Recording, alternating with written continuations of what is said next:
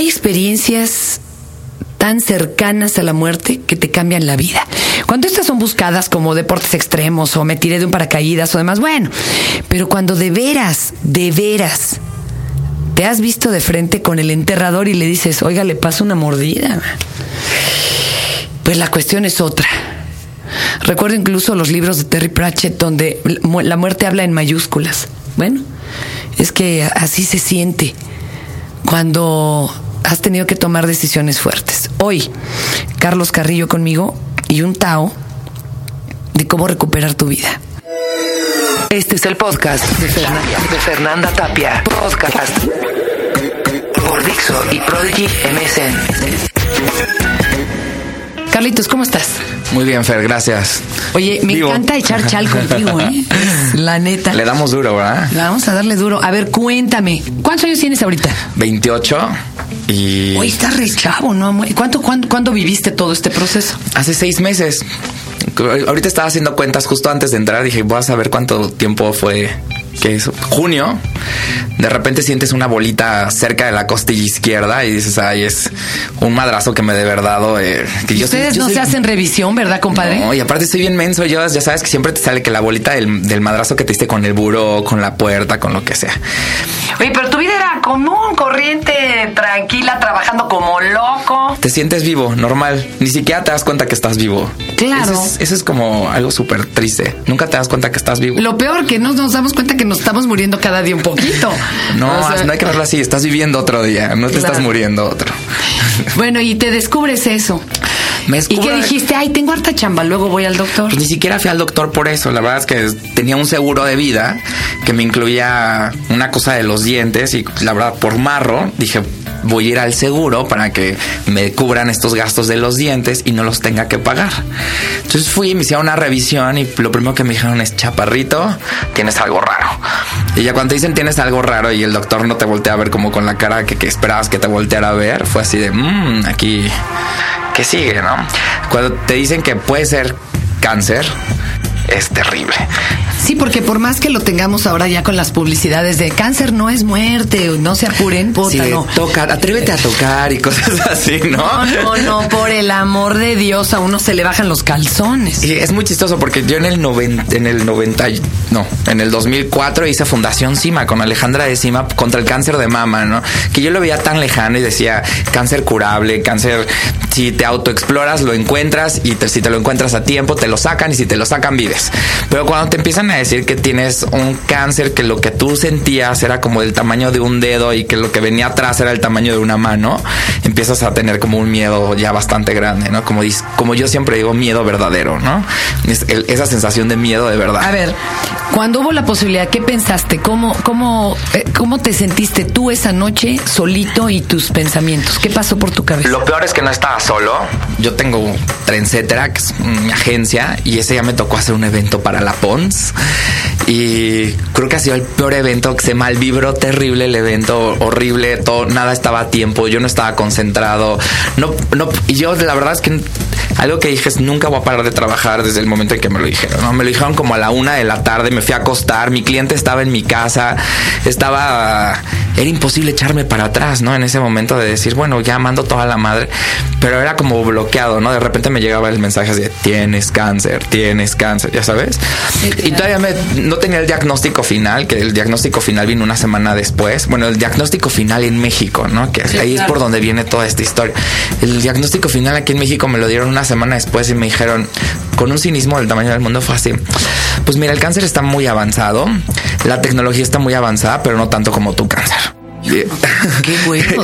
y cuando te dicen eso, es así, bueno, ¿qué quiere decir? Me dijeron, bueno, tus expectativas de vida es un año a dos años cuando el día anterior tú te veías como bueno, va a luchar contra el cáncer y este va a hacer quimioterapias y todas estas cosas que son que es lo primero que te viene a la cabeza, me voy a, voy a perder el pelo, me voy a ver muy raro, o sea, empiezas a pensar en las cosas más estúpidas, pero nunca piensas a fondo de se acabó la vida, ¿no? Y empieza todo este este espectáculo tipo Bob Fosse atrás de ti, ¿no? Eh, que empiezas a negociar con con muy raro porque yo no soy espiritual e intentaba agarrarme de cualquier lado espiritual y no podía de ningún lado. Era, no sabía no si te daban el sustento que tú querías. Y aparte, la verdad es que yo tomé una decisión. Si me iba a morir pronto, me quería morir con mi mamá feliz y con mi papá feliz. Entonces era como de, les diré, no les diré, ¿lo, me lo he hecho solo o no me lo he hecho solo. Y la verdad es que digo, no me lo he hecho solo. Existió un mejor amigo Carlos de Anda, existió un mejor, un mejor amigo Michael Linton, existieron varios mejores amigos que estuvieron detrás de mí, como dándome el apoyo que necesitaba en ese momento, pero prácticamente de la familia, pues me lo eché con mi papá. ¿No se lo dijiste a tu mamá? No, mi mamá a la fecha creo que se va a divorciar de mi papá, sí sabe. Y bendito sea Dios que mi mamá no le no, no, escucha Sí, no escucha Oye, no, qué, qué fuerte, qué, ay, qué terrible. Porque de esto los que más ayudan siempre son las redes familiares, ¿no? Sí, mi hermana justo estaba en un proceso en el que se iba a vivir a Brasil. Entonces era, eh, ¿con quién me lo aviento? Y también decidí, yo en mi vida, desde la aceptación sexual, desde decidirme a vivir a Harvard, decidir muchas cosas en mi vida que, que yo he hecho solo, siempre los he hecho solo y, y nunca he podido, o sea, siempre he tenido como un mantra que es yo conmigo mismo. Así es como llegas a tener más cosas y así puedes ayudar a más gente y así es como primero estás bien tú, estás adentro de ti y después puedes explotar para todo lo demás. Y tiempo después mucha gente interpretó que esa era una de las razones por las que tenía el cáncer. Ya sabes que a mucha gente le da ese pragmatismo de decir el cáncer es odio, el cáncer es este 20 mil estupideces. La diabetes es tristeza y traición y el, ya sabes. Sí, no, es decir, traes un odio guardado contra ti mismo, ¿no? Pero no era como un odio contra mí mismo. La verdad nunca he llegado a ese pragmatismo de decir el cáncer es esto en mi vida, pero simplemente es una parte de tu cuerpo que está teniendo una lucha contra otra parte de tu cuerpo, ¿no?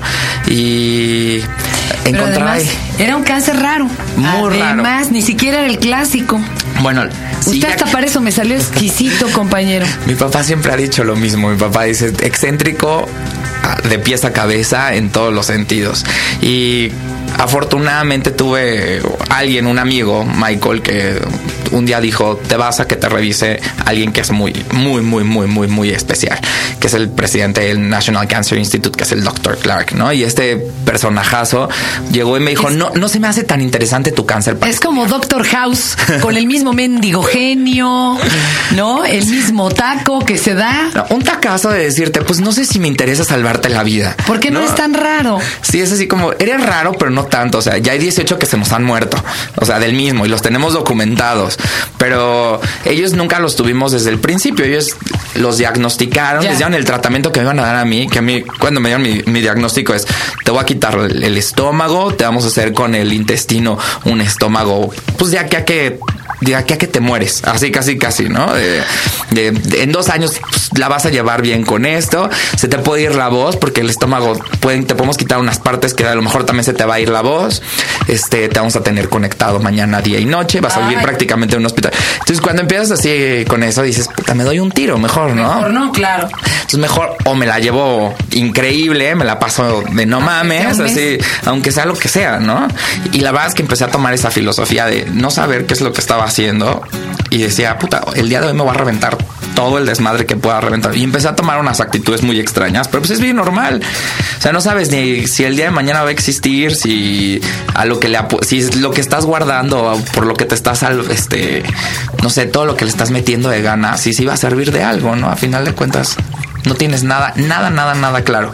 Entonces llega este doctor Clark y después de que fui le menté la madre, porque la verdad fui le toqué y le dije, no tienes. Ah, sí, no te dejaste ni te quedaste con esa respuesta. Pues no, me dijo que no, él, me dio un no. Entonces fui y sí le toqué y le dije que era un hijo de la chingada, así de tal cual, y le dije que el conocimiento, digo, la vida nos los estaba dando para, para aplicarlo y que me parece una mentada de madre que el día de hoy a lo mejor mi vida podía crecer un poquito más, porque yo en ese momento, yo como lo tenía concebido, era, pues tengo un año o dos años de vida, ¿no? Y después, como de media hora de estarle diciendo las cosas, me dijo, ok, tomamos el caso. Y volteo y yo, hay una pregunta que yo siempre hago, ¿no? ¿Es compasión o sin pasión? Porque si no lo haces con pasión, ¿para qué? Entonces volteé y me dijo, bueno, veo demasiada pasión por vivir con, en, en ti, vamos a echarle mucha pasión para que sigas vivo. Y se dieron una serie de circunstancias muy extrañas. Curiosamente, el doctor se tenía que ir a vivir a Phoenix para hacer un estudio de otro tipo de cáncer. Me dijo, bueno, si te puedes ir a Phoenix todos los fines de semana, entonces sí te puedo ver allá. Y luego te empiezan a hacer ofertas, ¿no? De como tu cáncer va a ser un estudio, entonces tienes que vivir seis meses en el hospital. Nosotros vamos a tener controlada tu vida para saber cuáles son los factores que para que realmente el estudio le sirva al National Cancer Institute. No lo pueden documentar, claro. Y dije, no, mi vida es como, en ese momento era muy chistoso porque cada día que me daban un diagnóstico peor, en Trendsetter, mi empresa, cada día nos caía un contrato nuevo o nos iba mejor o empezaban a caer cosas muchísimo más interesantes. Entonces tenía como una motivación muy fuerte de trascender por este lado, decir, sí, no me puedo parar aquí, ¿no? Tengo que seguir. Dijiste, no me voy a vivir, me voy los fines de semana. Me voy los fines de semana, que en contra también de otro de los doctores que decía, te va a partir la madre la presión del, del avión, este, esa, el estrés de los aeropuertos. Bueno, a final de cuentas sí me lo aventé así. Eh, era muy extraño, de repente todo era como muy holístico, era así, cuando pensabas que era ciencia, ciencia, ciencia, ciencia, ellos te decían, no, mira, el día de hoy vas a, después de tu tratamiento de radiaciones, te vamos a dar una cosa que se llama ionización, que es un tratamiento holístico, y después vas a tener una cosa con piedras, y después eh, cosas así que decías, ¿cómo crees? ¿En serio? El National Cancer Institute tiene una parte de investigación súper fuerte en, ah, ¡Qué interesante! Sí, de hecho, si te metes a la página, tiene una parte en la que viene toda la parte de Holistic Studies, bastante interesante. Y coincidió que Michael, que es esta persona que me ha ayudado en toda mi vida, me presentó a un chamán, que es el chamán que yo ya te había contado. ¿no? Este señor, el chamán, no es del National Cancer Institute. ¿eh? Este es otra cosa. Hijo, qué bárbaro. A ver, arráncate. se llama Alexandre. Es un señor que nació, tengo entendido, en Marruecos, pero de las 20 veces que lo he visto, el señor nunca me ha dado pie para que yo le pregunte cosas de su vida. Y eso que, o sea, el micrófono se lo he puesto, ¿no? Mil veces de, ¿y cuántos años tiene? Y él te, contesta con otra, te contesta con un choro que ¿Cómo te es? ¿Cómo es? ¿Cómo se ve Alexandre? ¿Cómo, ¿Cómo se ve? Pelo negro, ojos azules, cejudo, es un guapo. O sea, si yo te dijera prototipo de hombre, es, como Ken. Sí, es un Ken, pero es una persona que si en, cuanto entró al cuarto, algo muy extraño pasó. Yo la verdad no soy creyente de nada de estas cosas, Fernanda, pero en lo absoluto.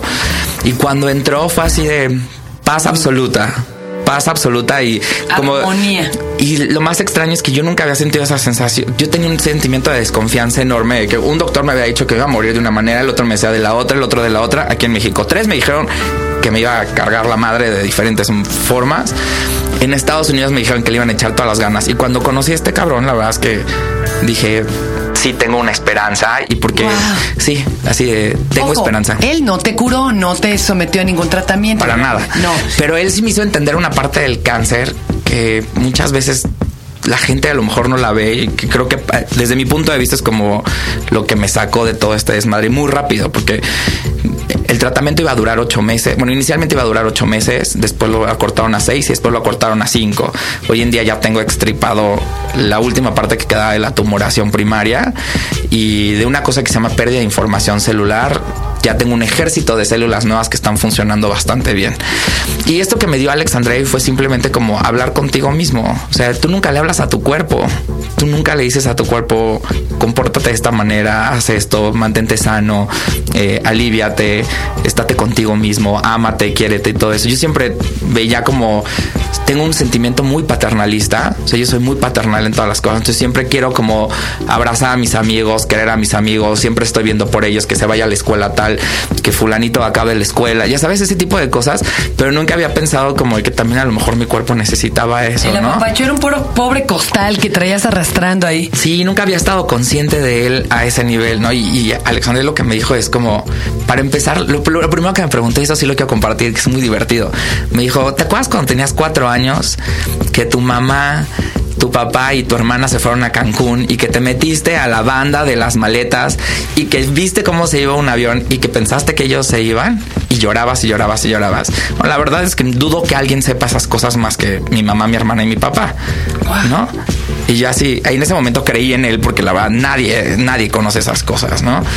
Y me dijo, bueno, ese es el momento más infeliz de toda tu vida, que pensaste que tu familia te abandonaba.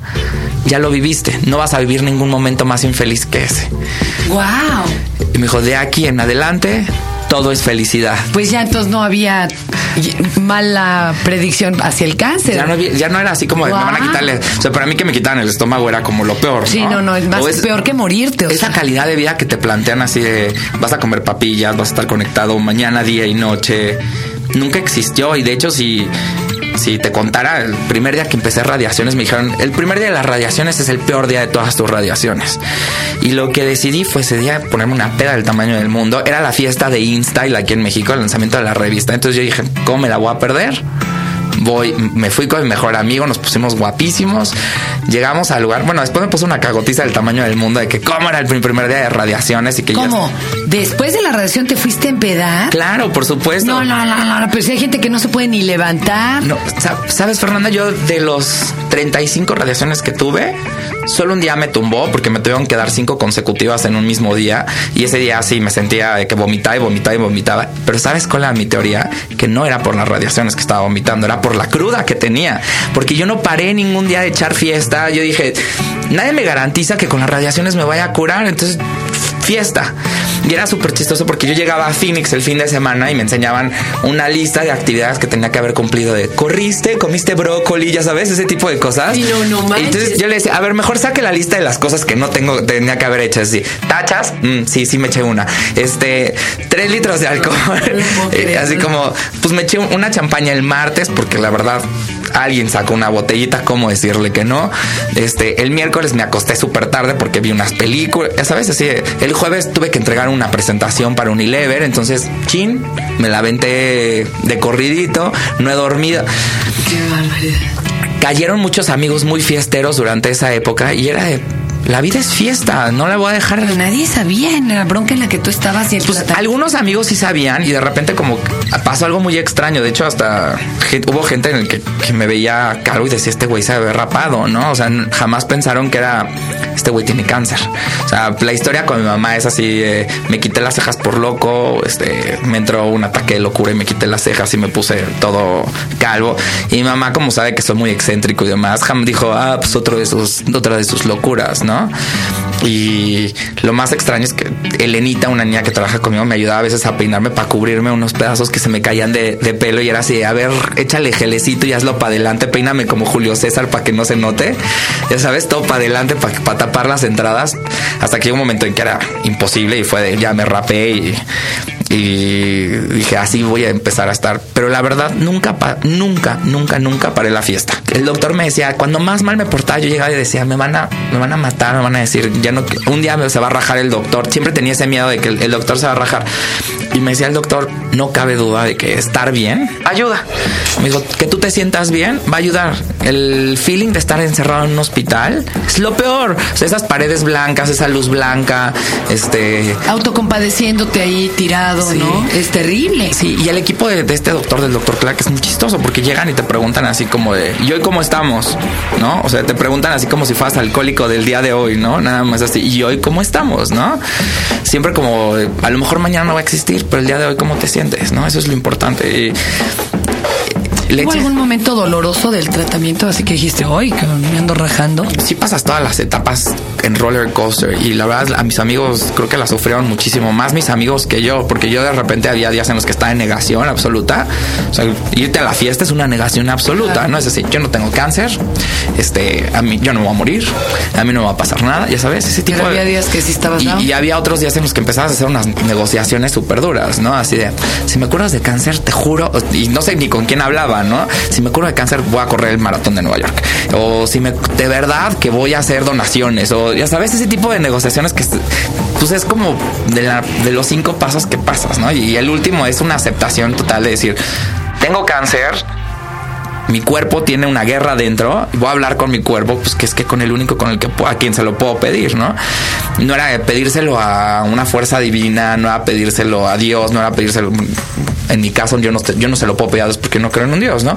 Pero en mi caso, a pedírselo a- al cuerpo y decirle, güey, no me mates.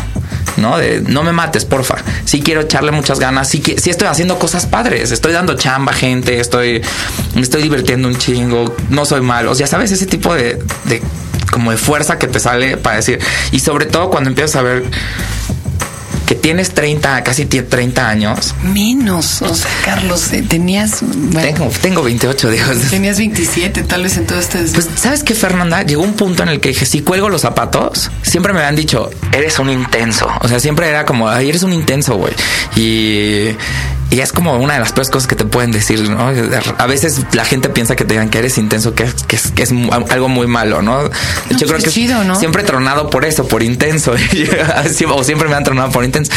Pero creo que en el momento en el que llegué, que me tocó decir, bueno, si dejo los tenis colgados mañana, no me quedé con ganas de nada. ¿no? Así que la intensidad me ha hecho de poder hacer mi, propio changarro, pasar por los changarros por los que quería hacer, estudiar donde quería estudiar, coger con quien quería coger, amar a quien tenían que amar. Ver como loco. Tragar donde me gustaría tragar y tener una familia increíble, ¿no? Y feliz que todavía se mantiene así como feliz sin saber que tuve cáncer, ¿no? Sí, te pasó por la, mente hacer algo específico así cuando en, los momentos de más depresión, en donde dijiste, híjole, sí me faltó todavía hacer algo. la torre mayor. ah, no, yo pensé que ibas a preguntar si darle un buen fin a todo. no, no, no, pero la verdad tenía un plan. ¿Sí llegaste a pensar? Sí, la verdad es que pensar en, en vivir tratamientos esos interminables. Y a mí me tocó ver cómo se murió mi abuela de diabetes y ya sabes, de esas enfermedades en las que te quedas ciego, cojo, sin con dialización todos los días, asqueroso. Yo dije, yo no voy a llegar a eso. Yo Torre Mayor. Y era plan Torre Mayor y así lo tengo en mi diario escrito, ¿no? El plan Torre Mayor era correr, volar, sentirme ángel en tierra y pues ya después aterrizar en reforma un poquito mal, ¿no? Pero sí, sí era el plan Torre Mayor que era la última y hay quien lo hace, ¿eh? cuando, cuando ya ven no ven salida. Un conocido escritor se tiró en el metro, pero en Bellas Artes, ¿no? Porque él era escritor. Y bueno, Yo voy a acabar en Bellas Artes. Sí, no, no, hazme el Yo creo que voy a acabar en Metro Popotla, ¿no? Oye, ¿y pensaste alguna cosa que sí te faltaba hacer? Decir, ah, tengo que viajar a tal lado, no. tengo nada. Nada. Tú sí la tenías toda. Increíble. Creo que lo que, lo que sí me replanteé es qué es lo que quiero hacer si, si sobrevivo. Y, cambió tu plan? Muchísimo. ¿Cómo muchísimo. crees? Se redireccionó. ¿Qué, ¿Qué pasó? A ver, ¿ahora qué quieres? Enamorarme. Vivir enamorado. Y a lo mejor no va a ser, no sé, ahorita estoy planteándolo con una sola persona, pero si esta persona no es, será la que sí, si no será la que sí, y tener como esa lucha incansable de decir, vivo enamorado, o sea, tener esa, creo que es el mejor estado en el que puedes estar, así sin pedos. Yo no voy a tener hijos, entonces nunca pensé así como de, ahora voy a hacer hijos o inseminación, no, nada, eso como que nunca vino a mi cabeza. Pero lo que sí vino es, me quiero enamorar y quiero demostrarle a la otra persona que ya soy feliz, yo soy muy feliz ya solo, quiero compartir con esa persona toda esa felicidad con la que, ya, que ya tengo solo. Y ese aprendizaje de decir, mi vida vale un chingo, ayudarle a la otra persona que sin que pase esto, pueda decir también la vida vale un chingo, ¿no? Somos dos vasos de agua llenos, ¿no? ¿Te acuerdas que te contaba mi teoría del amor? Mi teoría del amor es, tú no eres un vaso vacío que se viene a llenar con alguien o medio vacío que se viene a llenar con alguien, eres un vaso lleno que viene a brindar con otro y hacer un super fiestón con el brindis, ¿no? Qué hermoso. Sí, para mí es ese para dónde voy ahora. Oye, ¿y has visto entonces varias veces al chamán este? Muy cagado. Que se llama este... Andrei. Andrei. Está muy, muy, muy cagado porque el güey de repente te dice, ya no quiero que me vuelvas a marcar. O sea, hablas por teléfono con él, te dijo, es la última vez que hablas conmigo, conmigo este, y esta va a ser. Y me contó unas cosas muy cabronas que, que me daban mucha esperanza porque me decía, no, no te vas a morir, pero nada más te voy a dar como coordenadas de lo que está pasando a tu alrededor. Y me dijo, tú, en esa época tenía un socio y me dijo, tu socio, tu socio it's going black él se está mintiendo a sí mismo, él se va a convertir en uno de tus peores enemigos en los siguientes tres meses. Y yo decía, Ernesto, en la vida jamás, no sé qué. Y me decía, él se va a mentir a sí mismo, etcétera, etcétera. Bueno, resultó que este cabrón se casó con una chava, con un, todo un deal arriba muy, muy, muy fuerte. Este, de mí se peleó, mandó mails de que yo soy la persona más mala y maldita del mundo. Ya sabes, así como una predicción muy fuerte de otros amigos me decía, fulano de tal se va a ir a vivir a Nueva York. El día de ayer, el el, viernes festejamos que Carlos se va a vivir a Nueva York. O sea, muchas cosas así que es como... Ay, qué miedo. ¿No te daba miedo saber las cosas del futuro? No, no, la verdad es que quería creer mucho que había futuro. Claro. No, o sea, para mí sí era básico decir, yo que soy tan escéptico, me tenían que dar tantas pruebas como para creer que de verdad sí iba a haber un futuro no lo tenía tan claro de que iba a existir, Fernando. O sea, ese es yo creo que es el peor sentimiento que tienes, ¿no? Cuando, o sea, hay veces que pasa de que saliste de tu casa, se te cayó un billboard en la cabeza y te moriste en ese momento, ¿no? Y dices, chin. Pero cuando te la, te la ponen tan clara, que es así de en dos años y de esta manera y se te va a ir apagando la luz de esta manera. Puta. Sí, ¿no? Quieres buscar la planta de energía por todos lados, ¿no? Y la planta de energía fue en mucho encontrarme con esta persona, este personaje y este personaje que me dijo, me platicó la mitad de mi vida desde los desde los cuatro años hasta la actualidad, pero me la platicó como con una visión que yo nunca había tenido, ¿no? Que soy una persona que quiero mucho, pero nunca me había querido tanto a mí que eso es súper fuerte. Hijo. Oye, oye, eh, Carlos, y por último, la mayor enseñanza que nos puedes compartir de esto, algo que nos quieras decir a todos los que, bueno, ahorita nos tienes hasta ah, conteniendo la respiración. no creo que sea alguien que, que tiene algo que enseñar. O sea, mi misión no creo que sea enseñar a alguien, pero mi, mi misión sí es compartir con la gente, ¿no? Mi misión es compartir con la gente que si tú estás bien contigo mismo, todo lo demás está súper bien. Y quererte un chorro y querer mucho tu vida. hay veces que se te va la vida queriendo la vida de tus hijos, hay veces que se te va la vida queriendo la vida de tu esposo, hay veces que se te va la vida queriendo que todos estén bien. Y nunca te das cuenta que el que tiene que estar bien eres tú, ¿no? Para mí es como donde con lo que acabaría, es decir, no se les olvide que tienen una vida y que se tienen que querer un chingo a ustedes mismos. Este fue el podcast de Fernanda, de Fernanda Tapia. Podcast por Dixo y Prodigy MSN.